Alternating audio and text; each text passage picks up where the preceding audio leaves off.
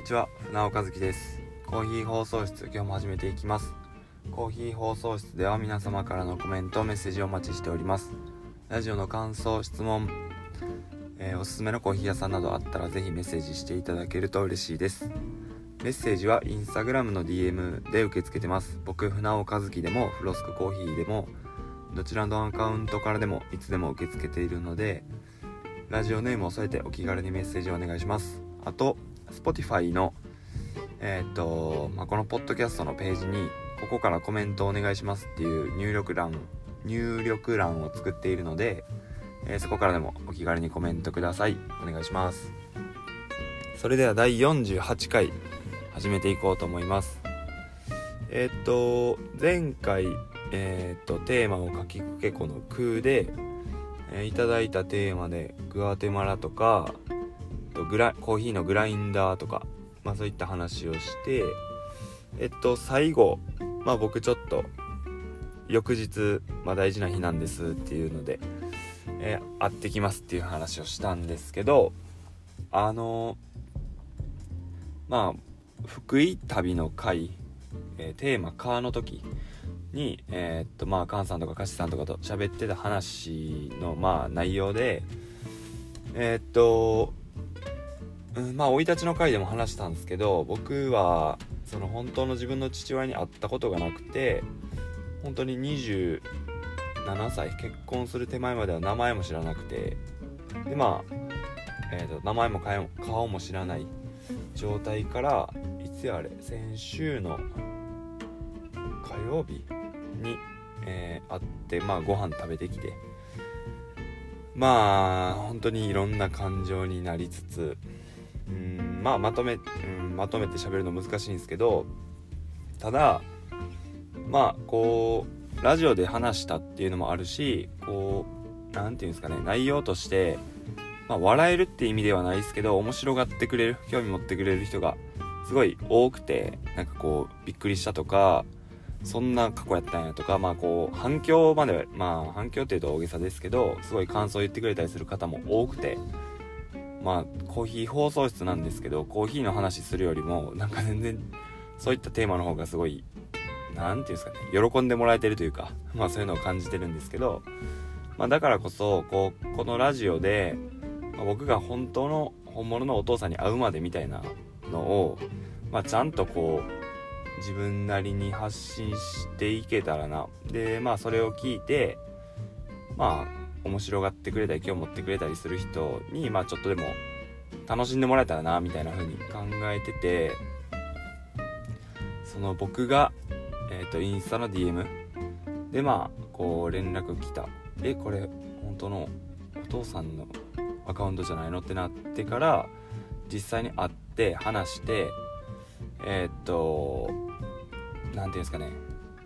まあ会った後の自分の思いみたいなのを話そうみたいな本物に本物のお父さんに会うまで編みたいなのを作ろうと、まあ、自分の中では思って実際にその DM が来た時の、えー、っと僕と僕の今の奥さんのむっちゃんとの会話とかあとはその会いに行く当日の、まあ、車の中で、まあ、今から会ってくるんです。でまあその時の本当に思ってた感情とか喋ってでまあえっ、ー、とご飯食べに行ったところでの会話？まあその会話全部録音するのもなんか気持ち悪いからなんか冒頭のこう挨拶とかってすごい面白いかなと思って。僕は多分1歳 ,1 歳とかで離れ離れになってから今年今もう30歳なんでいやまあ約30年会ってなくてだから当時で言うと僕と今の息子ぐらい。僕が今30歳で息子が1歳なんで多分僕の本物のお父さんも今の僕ぐらいの年齢で息子の僕は今の風和ってあまあ僕の息子の名前なんですけどぐらいの年齢でが30年経ってあった会話って結構すごい、まあ、貴重というか面白いんじゃないかなと思ってまあ録音しようと思って本当に冒頭の数分録音していてでまあそこはもうその後の会話はなんか撮るのも野暮かなと思って撮ってないんですけどえー、っとまああとその帰りの車内でなんかこうその時に思った感情とか喋ろうかなってぐらいで思ってたんですよ。けどあの何、て言いますかね。その冒頭のまあ数分の会話を録音するとこまでやって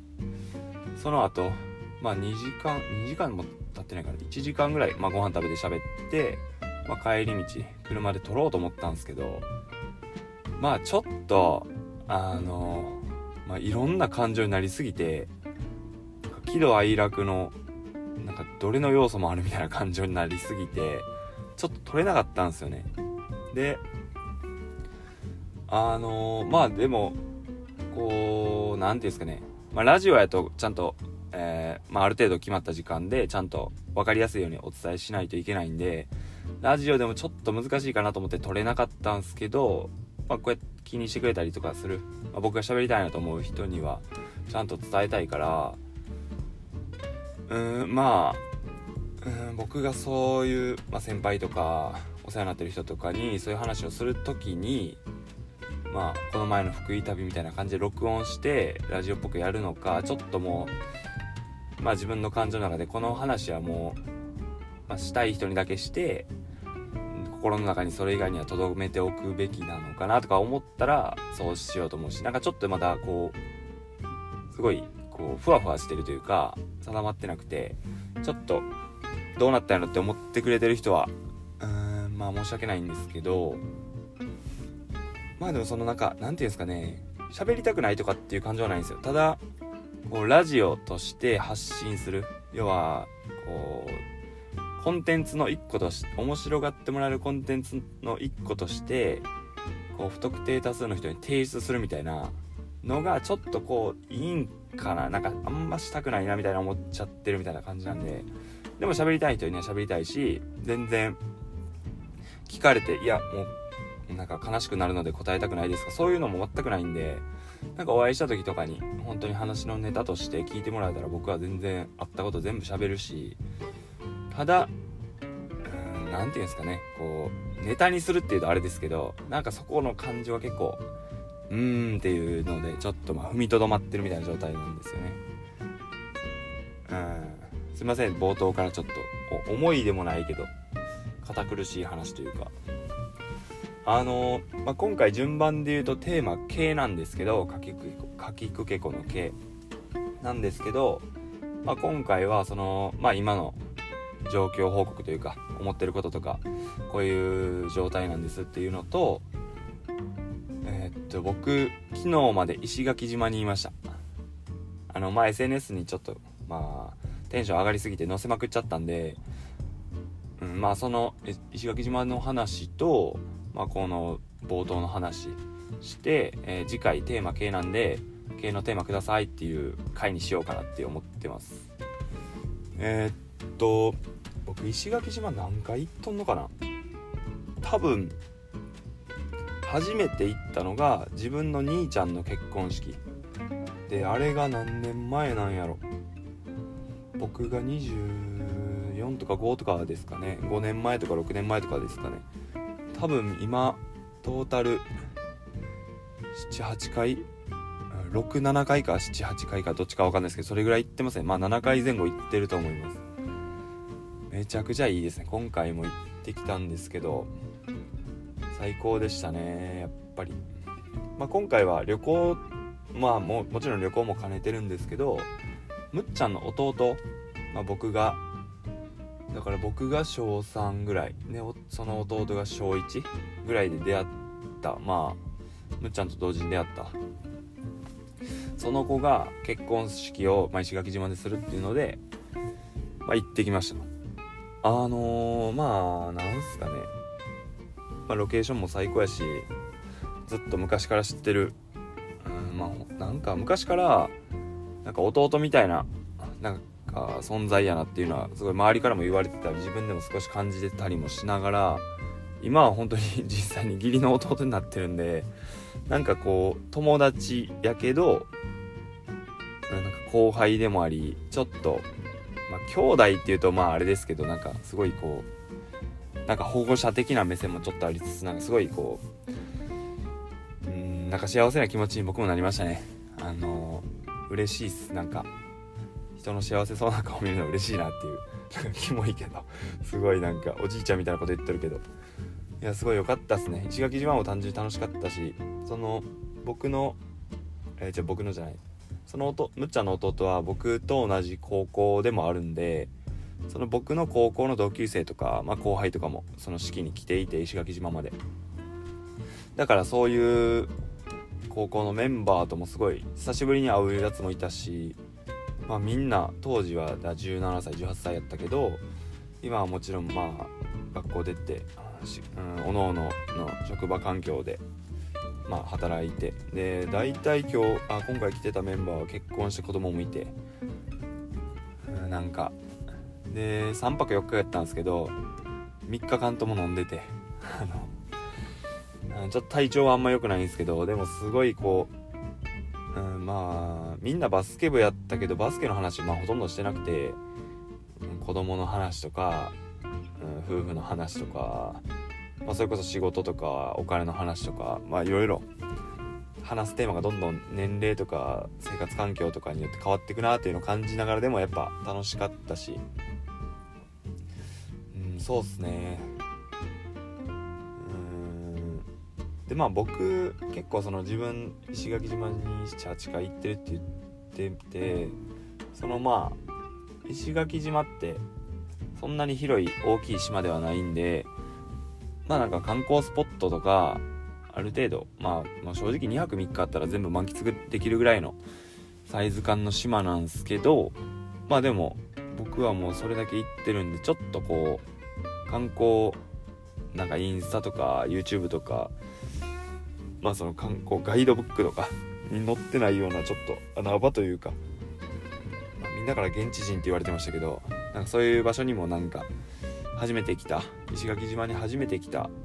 子らも連れて行けたりできたしすごい楽しかったなっていうなんか思いますね。あのうんなんか前まではあんまりこういう感情なかったんですけどなんか自分が、石垣島で楽しもうっていうモチベーション以外なかったけどなんか今回とかはなんか自分の友達がその石垣島で楽しそうに過ごしているのを見ながらなんか嬉しいなっていう。別に僕のおかげで楽しんでるわけじゃないんですけどなんか楽しそうにしとるのを見てとかああっこも連れてってあげたいなとか思ってこう無理やりスケジュール合わせてもらって連れてったりとかできて、ま、すごい有意義な旅になりました。あのー、また行きたいですね。もう何回あと何回行くんやろ。まあ僕は35で移住するって言ってますけど。あと今日今10月9日の、えー、今昼頃に撮ってるんですけどさっきインスタの方に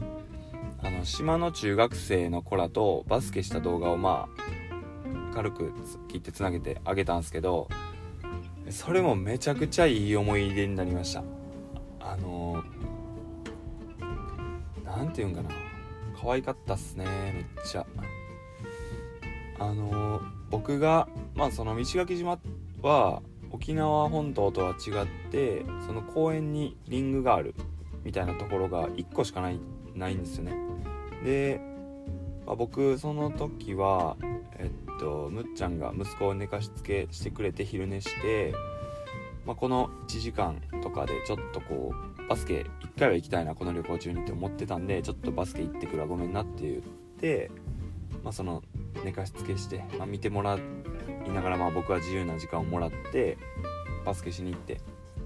で1人でシュート打ってたんですけどその子らが5人組でなんか僕が行った時には、えー、もうすでにいたんですけどなんかバスケはしてなくて端っこでなんかみんなスマホ見ながらゲームしとんのか SNS しとんのかちょっと分かんないですけどまあそうやって喋って座ってるみたいな状態でで僕は1人でシュート打っててでその5人のうちの2人ぐらいがちょっとシュート打とうぜみたいな感じで始めてもう2人が1対1やろうぜみたいな。で残った1人もよし俺もバスケするかみたいな時にあ5人かと思ったんでちょっとおっちゃん混ぜて3対3やらへんって言ったらまあもう本当に快くやってくれてむしろなんか「え僕らなんかとやってくれるんですか?」みたいな感じで言ってくれて。いやもうそんなんもう僕はよそから来たあれなんでまあ、やらせてもらってすごいいやめっちゃ楽しかったな。一番楽しかったかもしれないですね。島行って。僕その普段その息子じゃない子供を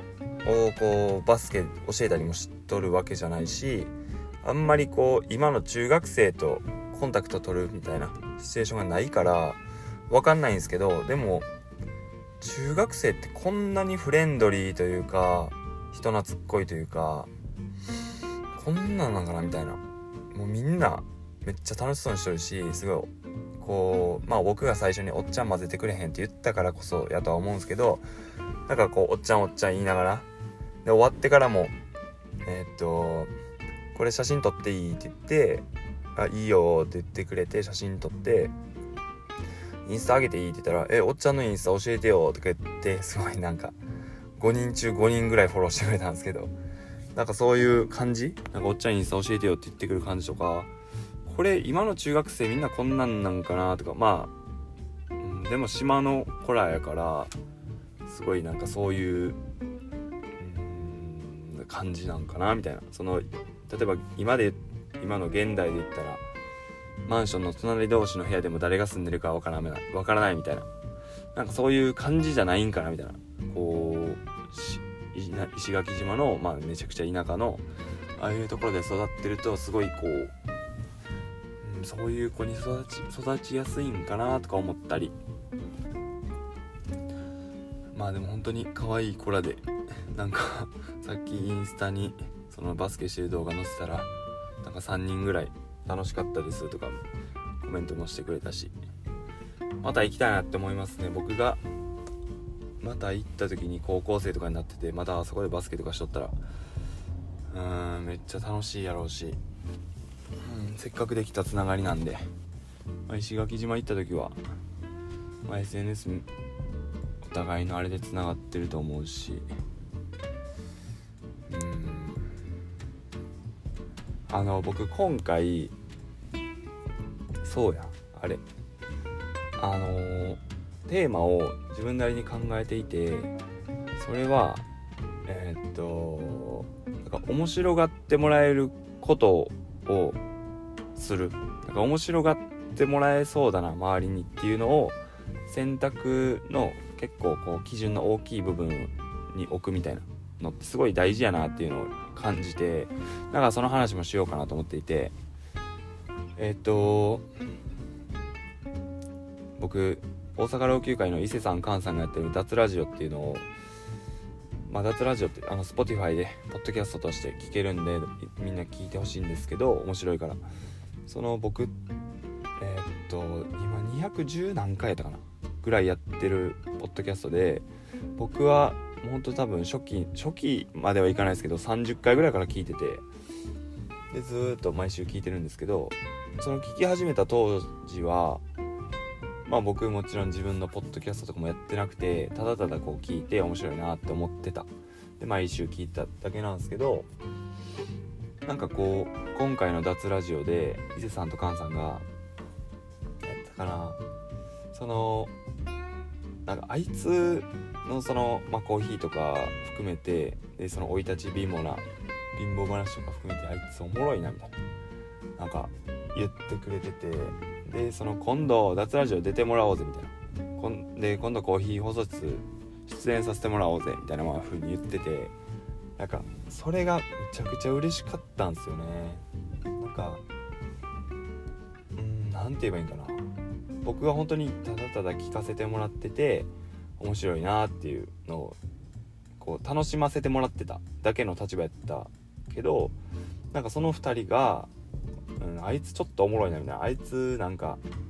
掘ったらなんか出てきそうやなみたいな風に思ってくれたっていうのはすごい面白い面白いじゃないありがたいことやなと思って。なんか僕はその何ですかこうまあ1人でやってるラジオやから2人の掛け合いで笑い取ったりとかもそんなんもできないですしそもそもそういうなんかそういうタイプじゃないし人を笑わしたりできるそういうのは全然得意じゃないから面白い話とかも、まこのコーヒー放送室でもなんかできたらなとか思いながらも全然できてないただただ真面目に喋ってるラジオってよく言われますけどの中ででもこうせっかく興味持ってくれたりとか、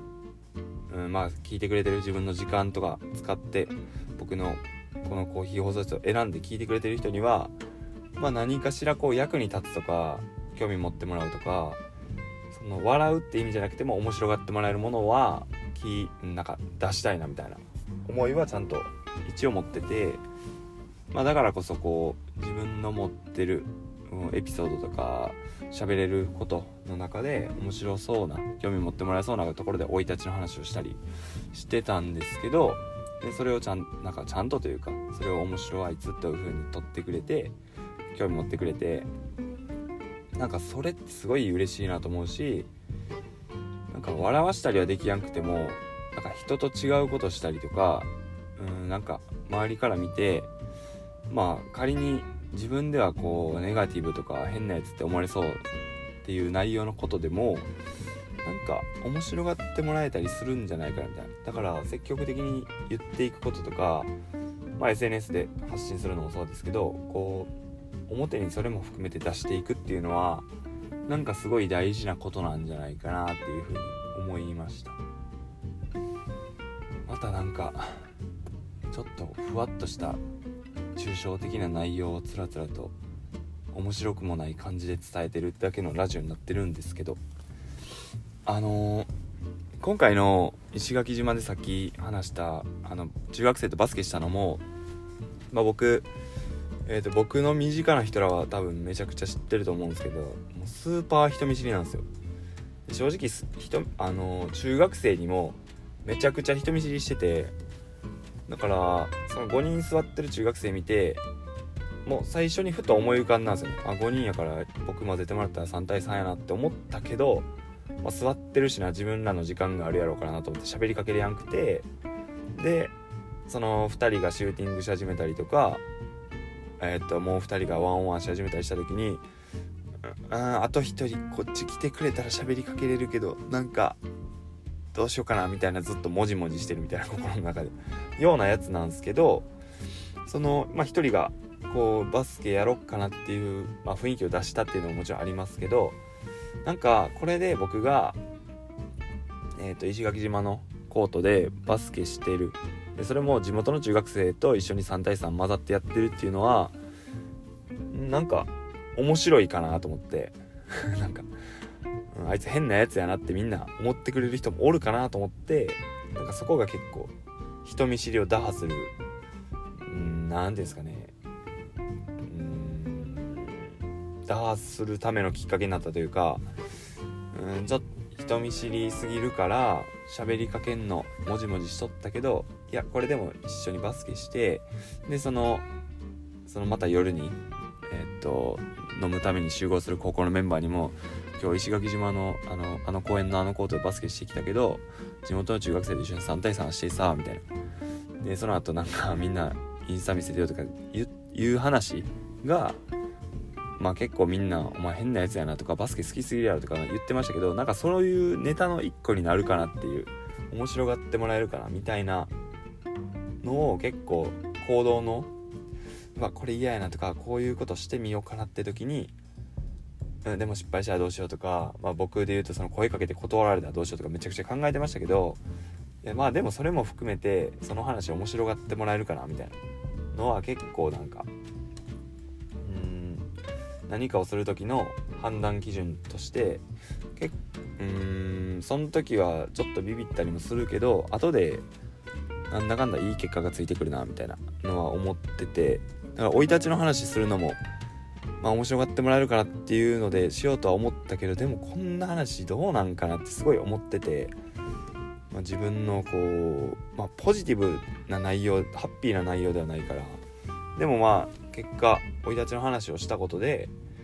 うんまあまあ喋りかけてくれる人もいたしあの話聞きました結構びっくりしましたとかあとはまあそのいつもお世話になってる菅さんとか伊勢さんとか勝さんとかも「いや聞いたで」みたいな「おもろ」みたいな。こう、うん、まあ変なやつやなっていうのもうんまあ僕は勝手にポジティブな意味で捉えてるんでなんかそれもありがたいなって思いながら。だからあれコーヒー豆とかもそうなんですよね僕。コーヒー豆焼き始めた時もそのまあ僕前回か前々回ぐらいでそのまあフグレン東京で飲んだコーヒーの美味しい美味しさにびっくりしてコーヒーにはまってでもそういうコーヒーが飲めるお店が自分の家の近くにないことがうーんってなってよしもう自分で豆焼こうみたいな。ってなったんすけどその自分でもうじゃあ豆焼いてみるかっていう思考回路というかひらめきというか、うんまあ、それを思いついた時に、まあ、でもなみたいな。わざわざ豆仕入れるのも、まあ、仕入れ方まずわからないですし焼き方もわからないですしまあ、やめとこうかなみたいなめんどくさいかもしれへんしいろいろお金もかかるかもしれへんしとかこういろんなやめる理由が、うん、上げ出したらキリがないんですけどでもいきなり僕があのコーヒーの生豆っていうんですけど焼く前の豆って。生豆を自分で買ってフライパンで焼き始めてまあその伝える手段としては SNS に動画載せたりしたら面白がってくれる人おるんじゃないかなっていうのは結構思ってやり始めて。だから多分その時も僕は、まあ、自分で豆焼きたいっていう気持ちもありつつでも、うん、焼き方わからんしなとかってこう葛藤してる時にまあでもそれしとったらなんかおもろいやつっぽいなみたいな。なんかこう面白がってもらえるかなみたいな。そこにこう、うん、なんか、うん、判断基準の結構そこが占めてるんかなとは思いますね自分が。まあそれがいいか悪いか分かんないですけどなんか自分の中では、うん、結構後でいいいい結果というかあの時あれしてよかったなっていうふうに思えるシチュエーションが多いからなんかそういう面白がってもらえるっていうのが何かをする時の判断基準の一個としてすごい重要なんじゃないかなっていうのを感じて、それを今回の一番新しい脱ラジオの回で2人が「いやなんかあいつおもろいな」みたいな「なんか変なやつやな」っていうのを言ってくれてて、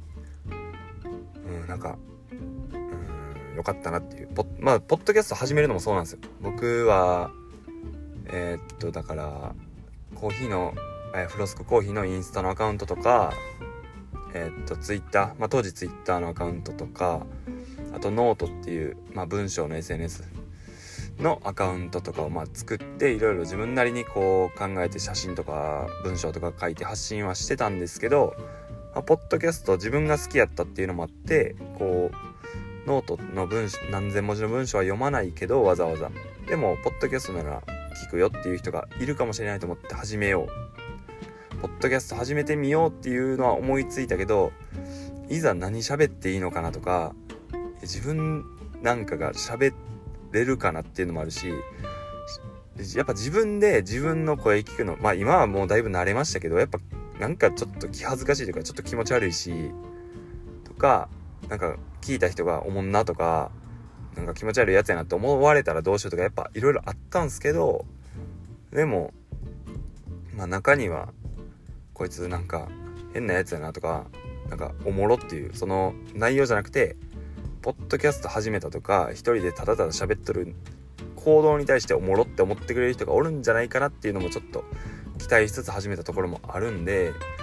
でこうやってただただ僕は脱ラジオで言ったら僕は伊勢さん母さんの会話をただただ聞いて笑わせてもらって楽しませてもらってただけの立場やったけどなんかあの2人もすごいありがたいことに僕のコーヒー放送室も聞いてくれてるみたいで本当にもう頭上がらないんですけど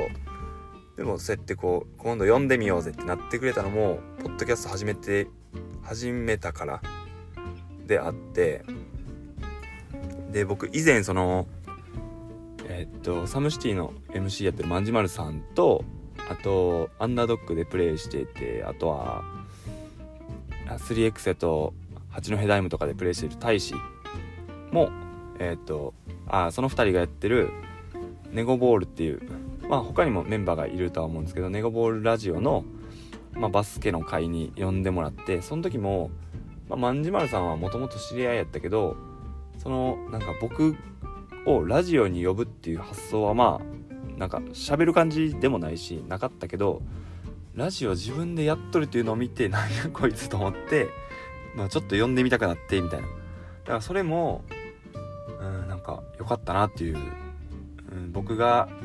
ポッドキャストとしてコーヒー放送室として喋ってる内容がまあうん喋り方うまいとか内容が笑えるとかそういったものは全然提供できてないけどもうそのそもそもそれをやっているっていう行動とかに対しておもろがってもらえてるっていうのをすごい感じるシーンが多くてうんなんかなんまあ何回も言っててもうその話ええわって感じになってきたんですけど何かをする時にビビったりやめたりやめようかなって思ったりするのってめちゃくちゃ出てくるけどいやでもこれやることで特にその人周りの人があんまりやってないこととかやとなんかあいつおもろって思ってもらえたりするかなっていうのはすごい、うん、判断というか選ぶ時の基準としてまあもう最重要項目ぐらいなんじゃないかなっていうのを今回脱ラジオの最新の回を聞いて2人に感謝の気持ちが芽生えつつ感謝の気持ち芽生えるっていうかもう感謝しかないんですけどありがたいなって思いつつそれを改めて感じました。あの面白がってもらえるかもしれないっていうのは、うん、一歩踏み出す勇気をくれるなっていう話です。あのそうっすね。ちょっと回りくどい感じでしかも最後の方なんか何回同じこと言うねんって感じやったんですけどこんな感じっす。あのまだまだ話すの下手くそですしまあこんな感じですけどぼちぼち続けていこうと思います。次回のテーマは K です。コーヒーのことでもコーヒーと関係なくても何でもいいので単語でもいいですしあのテーマお待ちしております。K のテーマどしどしご応募ください。それでは今回はこの辺で終わりたいと思います。僕がやってるフロスクコーヒーでは各種 SNS、インスタグラム、ツイッター、あとノートの方でもコーヒーに関する記事を定期的に書いたりしてます。あと僕が自家焙煎で焼いているコーヒー豆と、えー、使っているコーヒー器具、あとは、まあその他もろもろ、ロスクコーヒーのオンラインストアの方で販売しているので、えー、もし興味がある方がいたらぜひチェックしてみてください。えー、それではまた次回の放送で船岡月のコーヒー放送室でした。バイバーイ。